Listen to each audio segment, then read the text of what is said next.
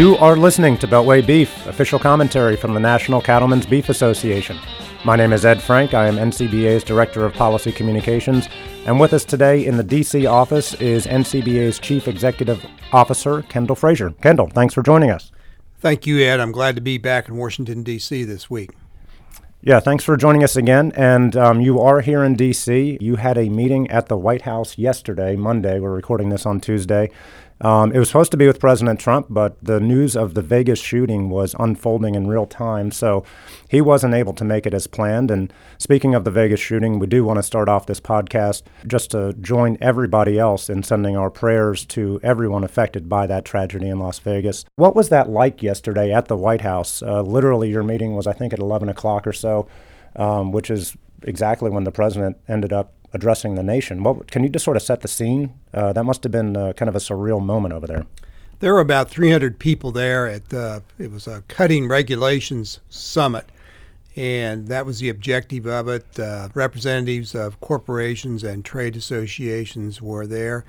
Uh, President Trump canceled at the last minute. He obviously had to address the nation, so Vice President Pence came in and talked about how important it is to cut regulations and boost our economy. Uh, so even though there there was quite there was a pale over the meeting uh, by uh, the Las Vegas events, it still had a, a, good ending and discussion about cutting regulations and trying to get the economy moving again.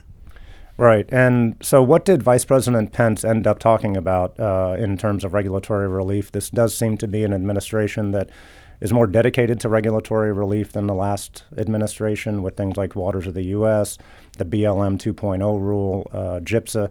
Um, what what what are what some of the latest developments on those, and what what sort of uh, message did Vice President Pence send yesterday?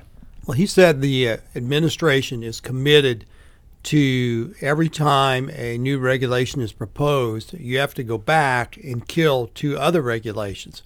You had a stack of papers from the Federal Register regulations that was probably close to 10 foot high and about an eight foot square box uh, is an example of regulations that have been published in the Federal Register. And he also talked about the importance of regulatory relief in order to boost economic growth in the United States. And if we can boost economic growth in the United States, that means more people are going to eat beef and they'll have more money in their pockets to eat beef. So uh, yesterday afternoon, uh, the various cabinet departments had individual meetings with people that were at this meeting, and we had representatives at uh, those cabinet meetings to talk about how those individual departments are going to cut regulation. What's it mean to our industry? Obviously, our cattlemen uh, run a lot of cattle on both public and private land, and things like WOTUS, things like BLM and Forest Service regulations uh, to get regulatory relief is very important for private and public land users.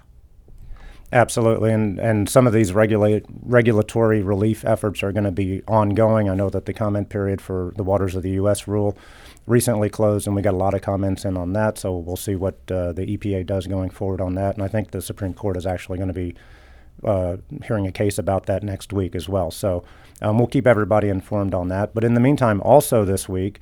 Uh, registration opened up for the 2018 Cattle Industry Convention and NCBA Trade Show. This year's big party is going to be uh, January 31st through February 2nd in Phoenix.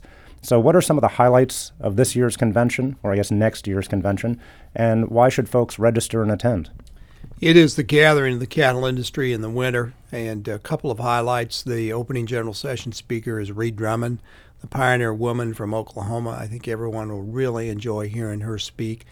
And second of all, this huge trade show that we have every year at the Cattle Industry Convention, it covers five acres. We'll have almost 400 exhibitors. It's completely sold out.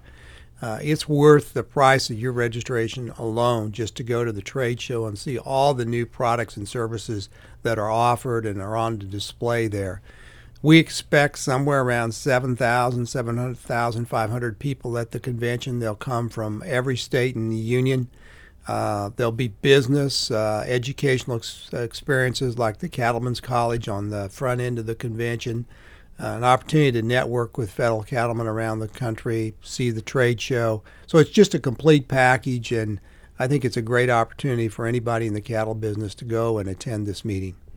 Yeah, and I can agree. Uh, I can agree firsthand. My, I went to my first one uh, this past year in Nashville, and it is amazing how much you can learn about every facet of the cattle industry, uh, the, the, the people that you meet there, uh, other folks in the industry, and you might be able to squeeze in just a little bit of fun as well. Kendal Frazier, thank you very much for joining us on this week's podcast. Thank you, Ed. You've been listening to Beltway Beef. Until next time, eat beef and check us out online at beefusa.org or on Twitter at Beltway Beef. Thanks for listening.